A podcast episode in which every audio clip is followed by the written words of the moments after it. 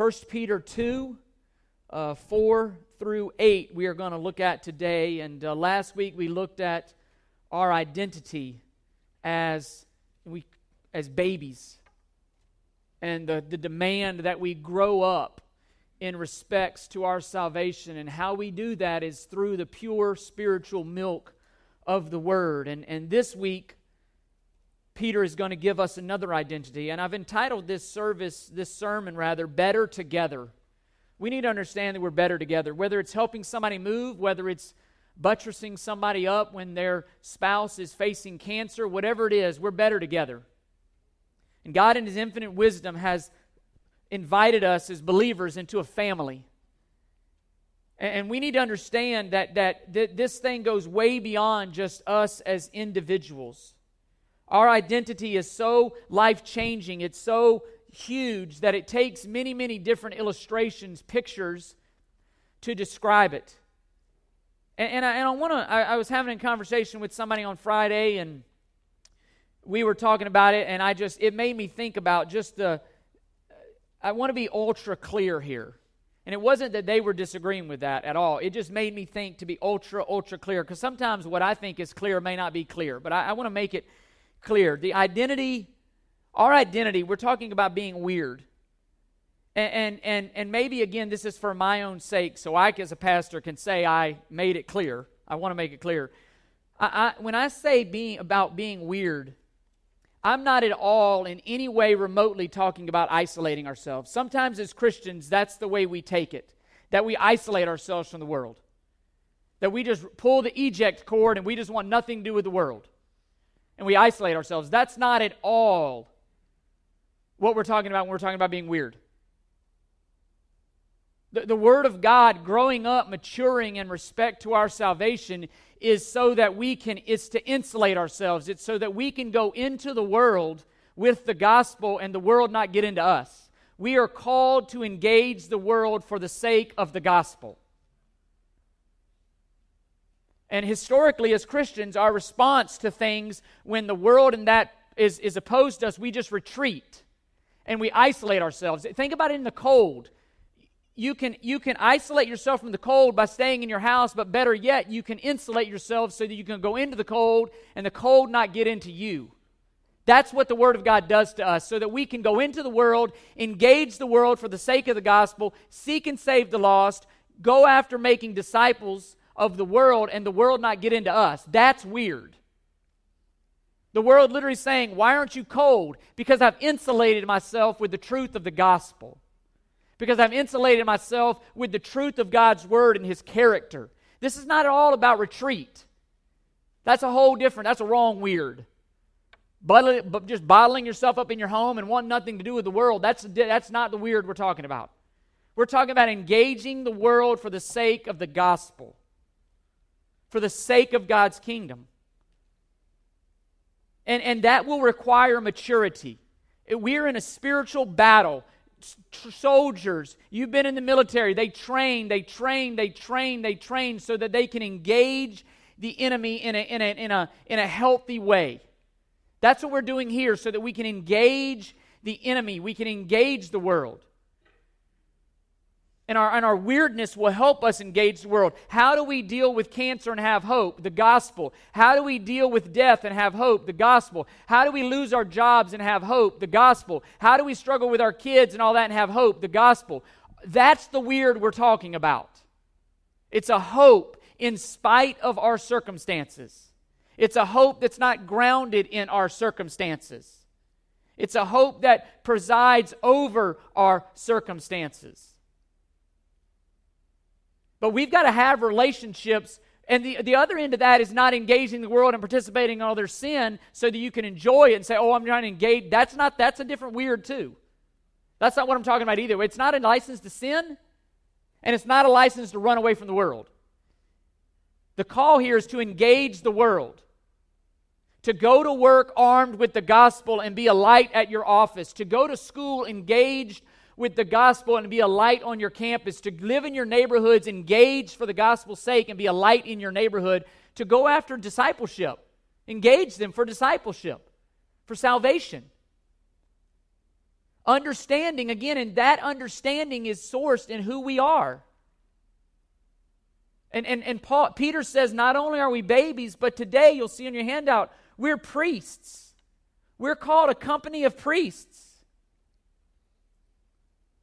What did priests do? Priests offered sacrifices.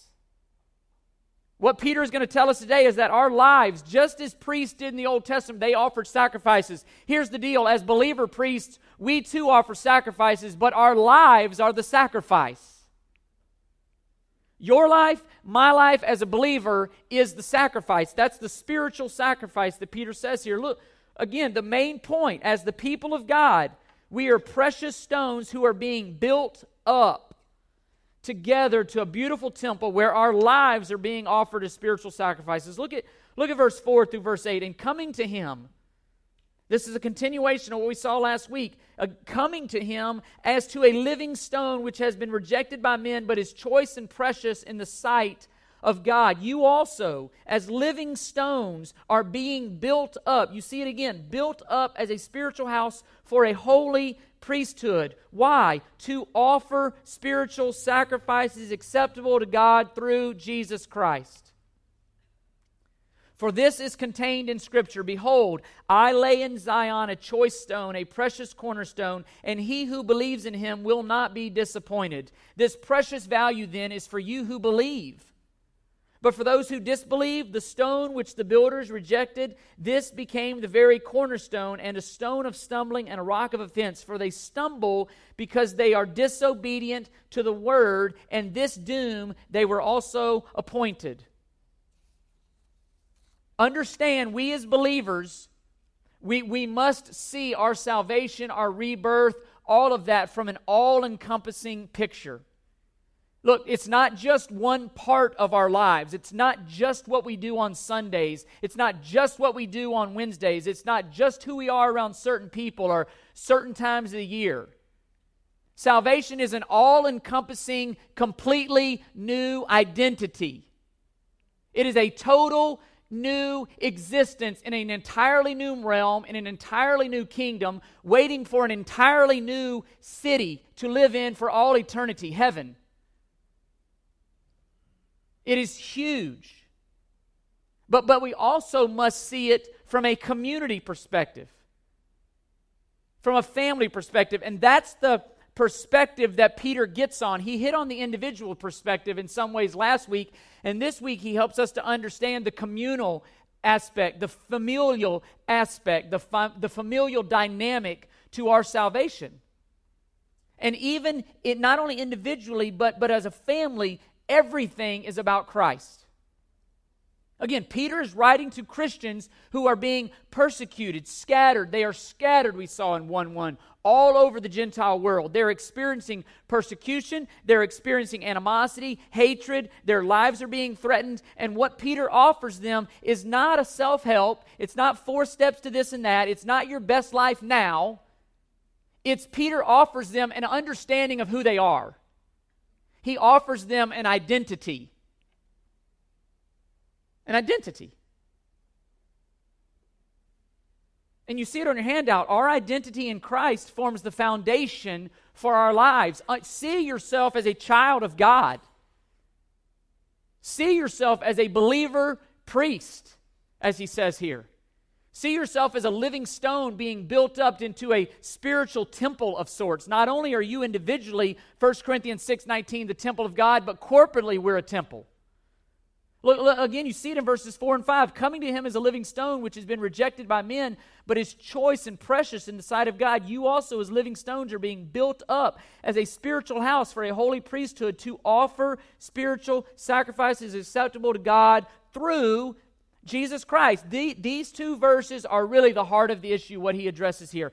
Christianity is not simply about joining some religion. It's not simply about agreeing to theology. It is primarily about coming to Christ. It is about being adopted into the people of God through Christ. It is a family, it is a people. We'll see it next week in verse 9. You are a choice, chosen race, a royal priesthood, a holy nation, a people for God's own possession. You have been bought with a price, Paul says in 1 Corinthians 6. You are not your own. Therefore, he says, glorify God in your body. You belong to God.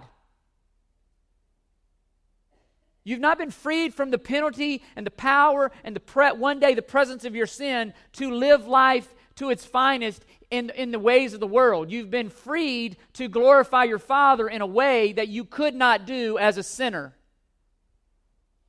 as a captive sinner.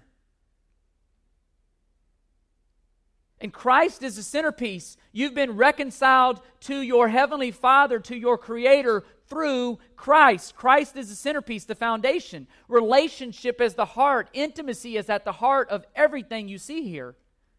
And you see it on your handout. As a believer, what he says here is you are literally joined to Christ in an indivisible union. Indivisible union. You're coming to him through Christ, who is a precious, choice stone.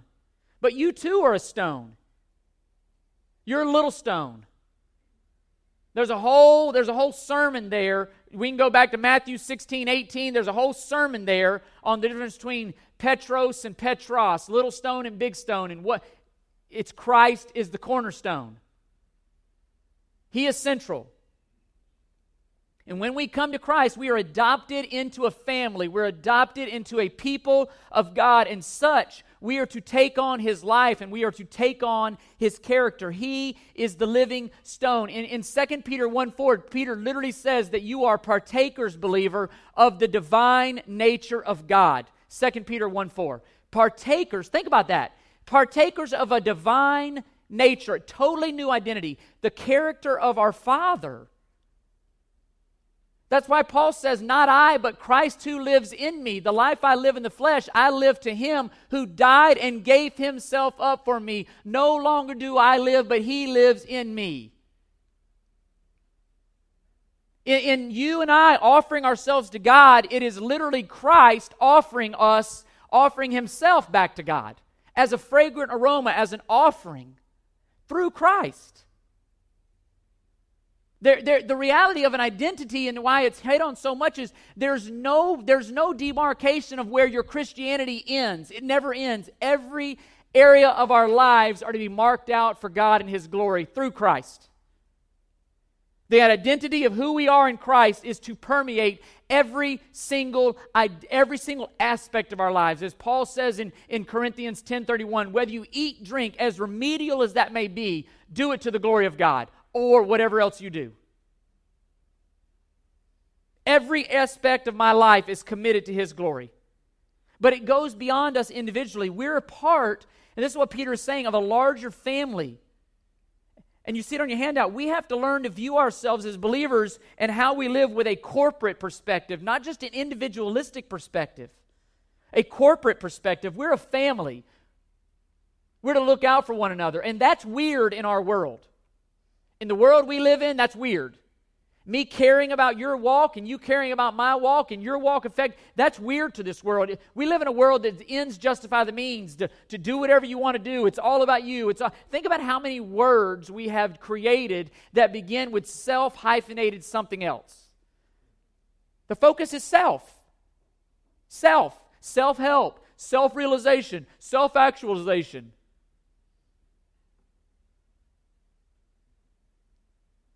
It's, it's not about Chris. That's why biblically, our family of God, the family of God, our people, it's pictured as a marriage. On June 28, 2000, by the way, I've been married to Karen for 14 years. Let the record show. I said 13 earlier, but I thought about that. That's wrong. 14 years. But on June 28, let the record show. That's still be the most words I've heard, but it's still 14 years. Listen, when I got married, Christ died. I mean, Chris died. Exactly. Self. Self. I need to crucify self. Big time. I'm trying to get Karen as 1 Peter 3. We'll get to that in a little bit, but she still doesn't call me Lord as Sarah called Abraham Lord, but I, that's a whole different story. Christ, Chris died. I said, when again? Chris died. It's no longer I, it's us. It's us. What I do affects her. What she does affects me. Now there's two kids involved. What they do affects me, what I do affects them. And together, he says it in verse 5, we're being built up into a spiritual house. Ephesians 2, verses 19 eh, eh, through 20 and 22 say that as well. So then, you are no longer strangers and aliens, but you are fellow, you see, they're fellow citizens, not individual citizens. You are fellow citizens with all the saints and are God's household. Do you see the familial language here? The corporate language? having been built on the foundation of the apostles and prophets, Christ Jesus himself being the cornerstone. It's all about Christ. He is what holds everything together. In whom the whole building being fitted together is growing into a holy temple in the Lord. You see the familial language, you see the growth language. We are to be a close knit family, brothers and sisters fellow, be, fellow believer priests. Again, we're not pictured as, as, as lying around as individual stones. We're not pictured as being lone rangers. We're not pictured as coming and tasting and go and live how you, we're pictured as living together. We're pictured as doing life together. And God's presence is not only with us individually, but it's with us corporately. There's something powerful about all of us gathering together, setting aside everything else that we could be doing. That's a picture to the world. Setting aside everything else that we could be doing right now, and yet we're here together, sitting under the Word of God and fellowshipping together. And what Peter is saying, and what he's saying to these believers again who are being persecuted, see yourself as part of something bigger than just yourself. You're, it's bigger than just you. You're a, you're a part of a community. You're a part of a family. That's why Hebrews 10 says, Do not forsake the assembling together, as is the habit of such, but, but, but meet regularly. Why? To encourage one another, to spur one another on to love and to good deeds. Now, I made some calls Friday to some people that I just felt like I haven't seen in a while, and they were grateful. You realize they do it to a person. They said, Chris, and this isn't about me, but this is about what a family does. Listen to me, because I failed as much as I may have succeeded at this. He said, Chris, you noticed that we haven't been there in three weeks? I said, I just feel like I haven't seen you and talked to you. And they were grateful, and they said, Look, our schedules have been crazy. We've been in and out of town. But that's what a family does. That, that's what this body does. That's why we're gathering. Hey, I haven't, I haven't seen such and such in a couple weeks. Call them. That's not what you pay me to do. I do it just like hospital visits. That's what a family does. We look after one another. It's a family.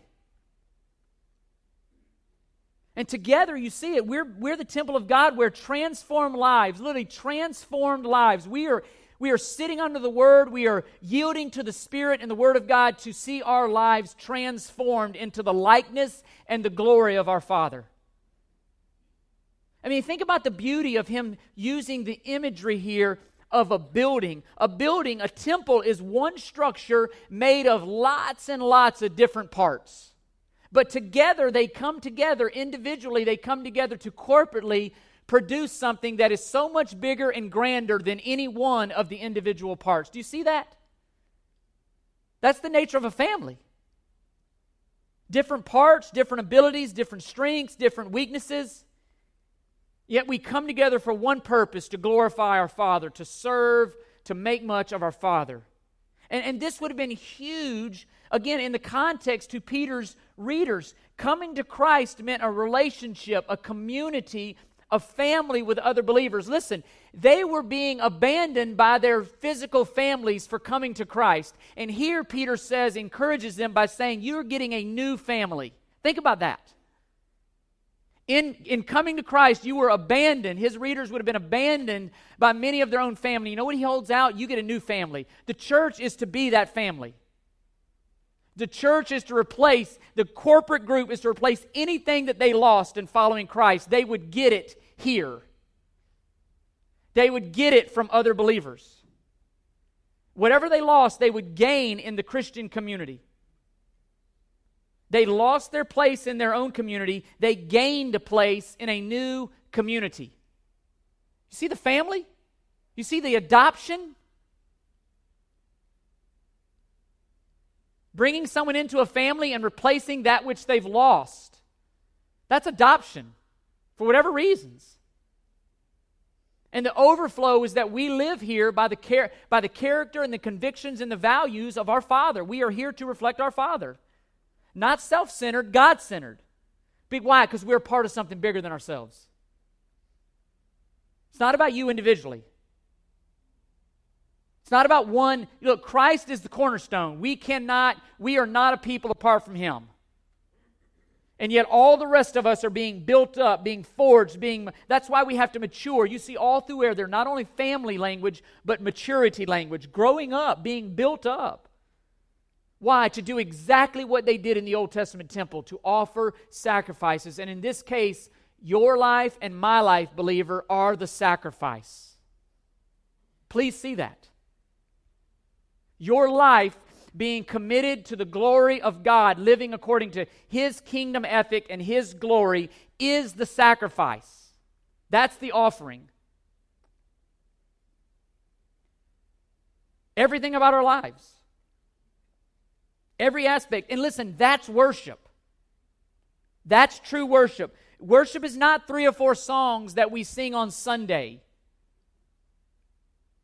It's giving of your entire life all day, every day. It's funny, in one of the, uh, this is actually a good thing, in one of the Christian songs that comes on the radio, they talk about eight days a week. And my kids, uh, you know, Dad, you know, I, unfortunately, I've trained them to listen carefully to words like, they're not eight days in the week. What does that mean? Well, he's saying all the time. So in this case, I got to compliment the song. It was a good, it was a good moment in our car. My wife, by the way, uh, emailed MercyMe the other day about some lyrics. They haven't responded. We're hoping to hope that we can get some clarification there, but uh, just wanting to know. But listen, worship is eight days a week. Smile like you got away with. Sorry, sorry. No, that, that's the lyric. Sorry, it's bad. It's, it's bothering me. bothering me. You, you see, worship is worship, worship is a lifestyle. Worship is an eight days a week thing. It's not, oh, well, this is what I do on the football field, or this is what I do in sports, or this is what I do with in relation, or this is what I got to do like this to get ahead at work. No, you don't. You have to glorify God in your work and trust God with the results. This is what I got to do at school to fit in. No, you don't. That's a lie. Whether you eat, drink, or whatever you do, do it to the glory of God. Everything about our lives, you see it on the handout, what he's saying is done to the glory of God. And together we do that, together, as a spiritual sacrifice. Listen, we're not doing it to earn our sac- we're not doing it to earn our salvation. Hebrews 7 through 10, the lamb Christ being sacrificed was the he was the lamb of God who was crucified for the sins of the world. His sacrifice was totally sufficient and efficient for it. We're not doing it to earn it. We're doing it because it has been earned for us because it is finished. Grace. Gotcha. No, just teasing. But it has in some ways.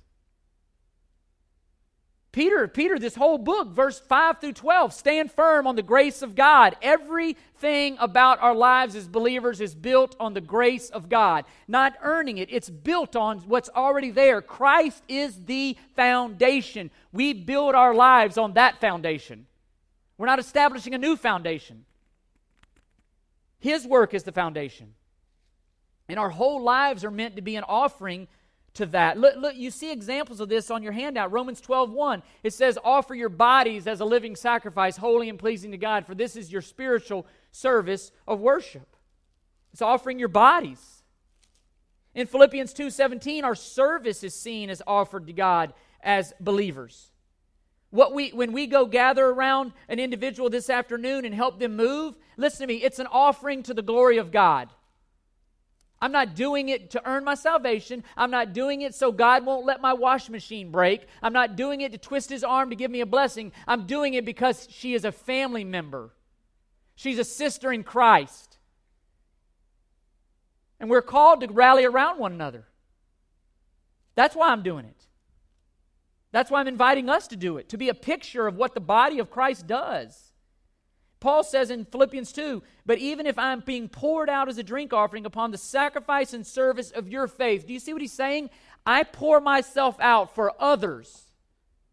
For others. For the service of your faith. Philippians 4:18 he talks about gifts being our gifts being offered. He says, "But I have received everything in full and abundance. I am sub- amply supplied, having received from Epaphroditus what you have sent, a fragrant aroma, an acceptable sacrifice, well pleasing to God." They supported another group of believers, and Paul called that an offering, a spiritual sacrifice. If you were to go to Hebrews 13 15, you would see that our praise is a spiritual sacrifice. No, no, no. That's, I was telling Chris, I love watching these little kids, the youngest kids. I, I like watching all the kids, but especially the youngest kids, because they're, they're too young to have gra- gained a self awareness to where they care what they sound like. You can see it as the kids get older, they get self conscious. They, yeah, and then you get us adults, and we're, we're so self conscious because we so care what other people think about. These kids are up here just screaming out praises to the Lord. They don't care what they sound like. And, and, and, in reality, the Word of God, that's why the Word of God compares coming as children. Just come, trusting your Heavenly Father, just praising. Knowing that through Christ, God will take our praise. However bad you sing, through Christ, it sounds beautiful to, to the God. Think about that. However sorry, however weak, now listen, you don't get this body and get recruited for moving. Okay? I'm not first on the list. But but whatever weakness I got, I'm gonna offer it up. Right, give me a lampshade or something. You guys, Lee, you take the couch, I'll take the lampshades. Like, Lord, about your toiletries? I can take those out there. Whatever you got. I mean, I don't look like Leonard. Leonard, Leonard, you need you, you that guy's big. I talked to him the other day and I was like staring at his stomach. But but whatever you got.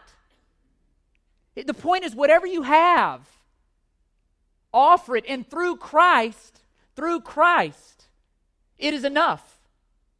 Through Christ it becomes beautiful to our Father as an offering. No matter what it is. And, and, Peter is saying, look, this would have been a huge comfort to those who were scattered and persecuted. I mean, think about what Peter says here to them. And, and, especially in a culture that praised the temple, that made a big deal out of coming to the temple in their history. What Peter is saying is this God's presence is with you always as believers. Understand that God's presence is with you. You are living stones, you literally are in Christ. You are the spiritual house. Therefore, you can worship God anytime, anywhere, and through anything you do. Why? Because He lives in you. And, and worship, our worship goes way beyond a sacred place. We're not limited in Christ. We are not limited as to where we can gather and worship corporately as the church. We're scattered about in homes and tents and, and under, listen, all over the world today, people are worshiping in homes, in tents, under trees. They're in basements. They're hiding. They're, do, they're worshiping the one true God all over. And you know what? It doesn't matter. Why? Because Christ is in them, the hope of glory. Therefore, they can worship anywhere. It's almost like God has tailor made Christianity for persecution. Think about that. It's almost as if he prophesied and said, As they hated me, they're going to hate you. It's almost like he, like he promised Timothy, like Paul promised Timothy in 2 Timothy 3.12, those who desire to live a godly life in Christ Jesus will be persecuted. You know what? I'm going to make your worship of me and I'm going to make your glorification for me persecution proof. That no matter where you worship, no matter how you're scattered, no matter what you're going through, no matter who's against you, if you're Paul sitting in a prison cell, you can worship me. If you're sitting in a prison cell, you can worship. No matter what. No matter what you face, no matter what you're going through, no matter where you are, listen, God has made a way that you can worship. Because you're the temple. And corporately together, we're the temple. That's why it's so paramount. And what he's saying is that everything about our lives, everything about our lives is a thanksgiving offering to Christ, through Christ, as believer priests.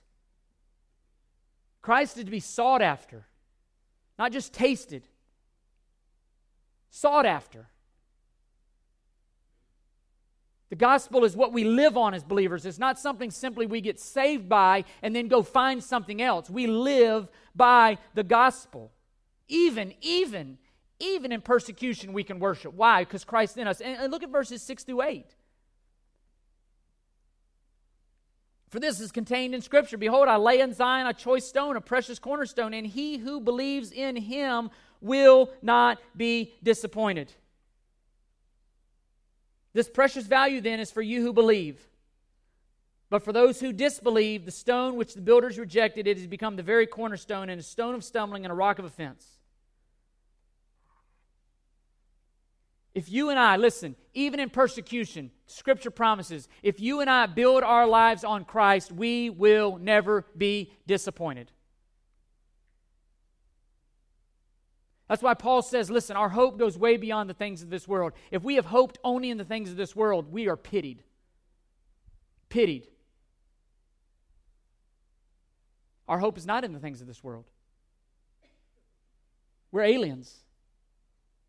And in Christ, no matter what you face on this side of eternity, listen to me, you will not be disappointed. That's what Paul says in Romans 8:18, "For I do not consider the present sufferings worthy to be compared to the glory that is to be revealed in us."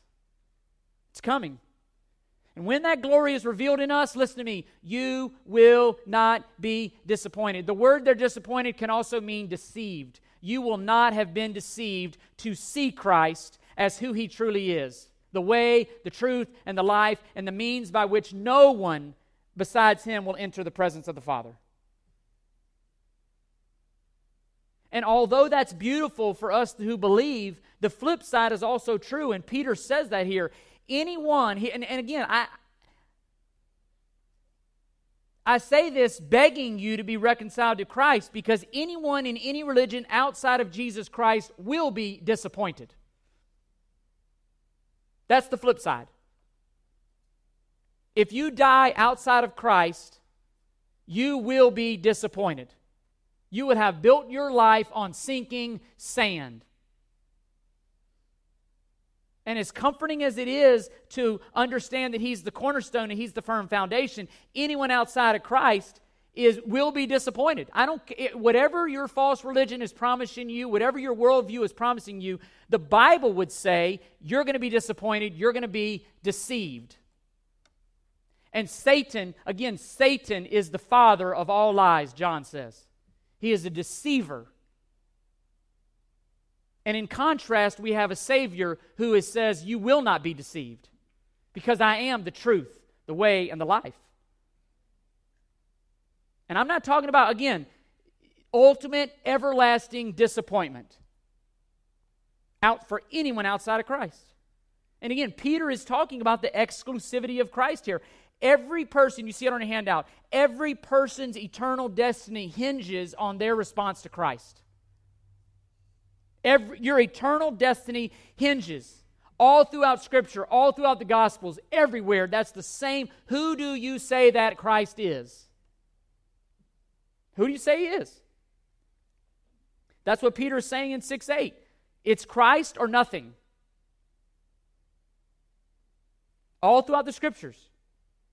How one responds to Christ, it determines your entire destiny.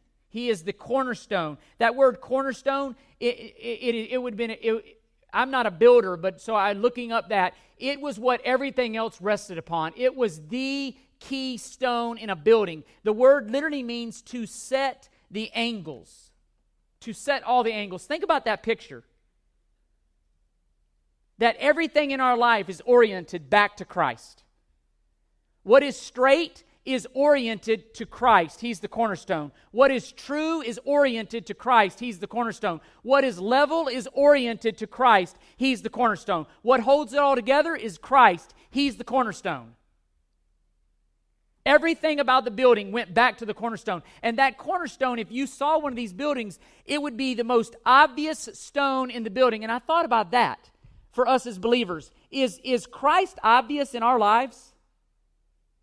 Is it obvious that He's the cornerstone in our lives? Is it obvious that He is what everything else is built upon and resting upon in our own lives? You see it on your handout. He's the cornerstone. Everything goes back to Him. I mean, you go through the scriptures, you go to the Old Testament, you find Christ. You go to the Gospels, you find the anticipation of Christ. You, the, uh, the, Old Testament, you find the anticipation. You fo- go to the Gospels, you find the incarnation of Christ. You go to Acts, you find the proclamation of Christ. You go to the, the, the epistles, you find the explanation of Christ. It's always, always, always been about Christ. One way, by faith. Hebrews 2 4. Without faith, it's impossible. He who comes to God is faith. Faith. That's why Christ is behind so much of the struggle in this world. Who you say that Christ is is the most important thing about our lives. Those who trust in Christ will not be put to shame, will not be disappointed. Those who do not trust in Christ, disappointed. Again, when so, who someone says that Christ is, you see it on a handout, is the issue that divides believers from non believers. Who do you say that Christ is? Not church attendance, not work, not being good enough, not doing, not you. No, who is Christ? and you build your life on that. Even in 1 Corinthians 1:18, the word of the cross is foolishness, Paul said to those who are perishing, but to those who are believing, word of God, wisdom of God. You see the division. And the division rests on who Christ is. And yet, he says, disobedient to the word. They stumble because they're disobedient to the word. Again, you see obedience. Obedience is the issue. Again, this is written to people who were rejected by the world, and yet God is, they were treated as, as Paul says in, in 2 Corinthians, that they're treated as the dredge of society, the waste of society. And yet, Peter says you're precious. The world says you're useless, and yet God says you're precious through Christ. This would have been immensely encouraging to a people who were suffering. And he's saying, find your identity not in who the world says you are, find your identity in who God says you are.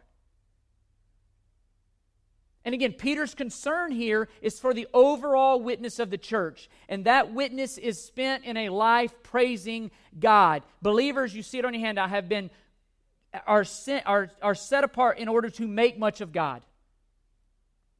That's the purpose of the church, to make much of God. We will see it next week.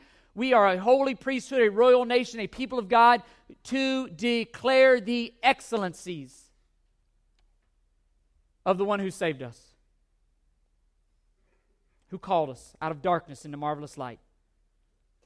My role, your role as a believer, is to proclaim, to display what life under the good rule of God as we sojourn in this foreign land, what life under God looks like. And every aspect of our lives is to be lived to display the goodness of Him who called us. Believing, believing that in the end we will not be disappointed.